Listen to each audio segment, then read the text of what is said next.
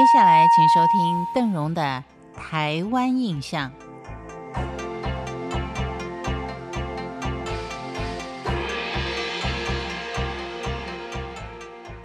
在今天的节目当中，我们一块来到的是具有自然风情也有人文景观的基隆七堵。从前是产煤重镇的基隆七堵，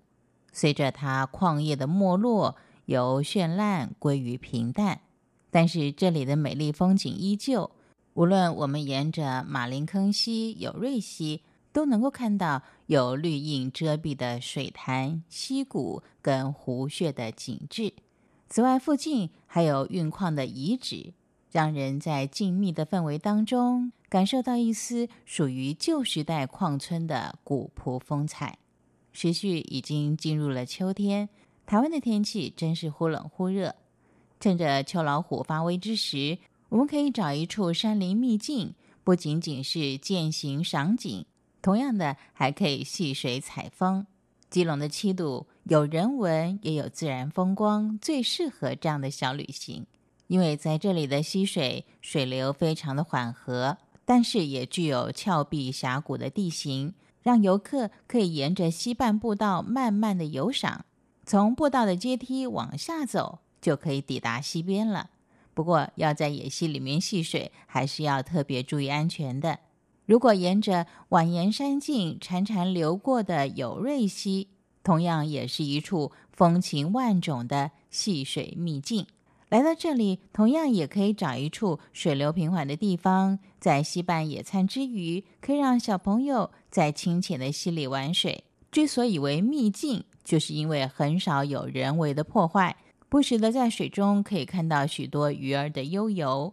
这就吸引着夜鹭等等的鸟类伺机捕食。在这条清澈的友瑞溪，除了清浅的溪段可以戏水，而它所汇流而成的石公潭是一条长约八十五公尺的天然水道。很多的当地好手都会在这里游泳健身。刚才提到了，在基隆除了有自然风情，七堵的人文景观也是不容错过的。从日据时代，丰富的煤矿造就了七堵友瑞溪谷繁华一时，只是后来随着矿业的没落，人烟逐渐散去，仅存的部分坑口隧道提醒着旅客过去曾有的风光历史。而沿着老街，路边也可以看到从前运煤的重要通道新化古桥，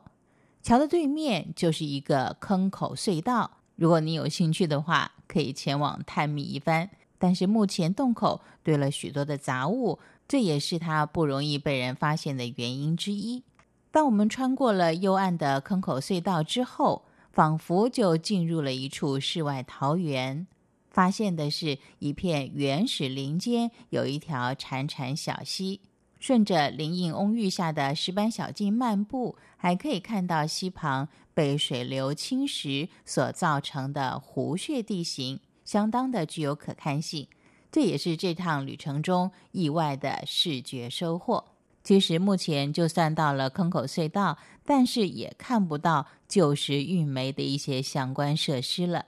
如果说要感受一下矿村的时代氛围，您可以沿着古街抵达重建后的鹿寮车站，这个是当年对外的重要交通轻便车所使用的车站，但是现有的短短铁道只能够用来体验一下推台车，稍稍感受一下以前矿工的辛苦。离开了友瑞溪，来到的是七堵区相当热闹的地带七堵铁道纪念公园，这里同样有一座现在已经很少见到的木造车站，它原先是建造于西元一九一二年的七堵车站，在铁路局扩大重建当地的车站之后，就把原有的木质车站迁往了纪念公园，再重组保存。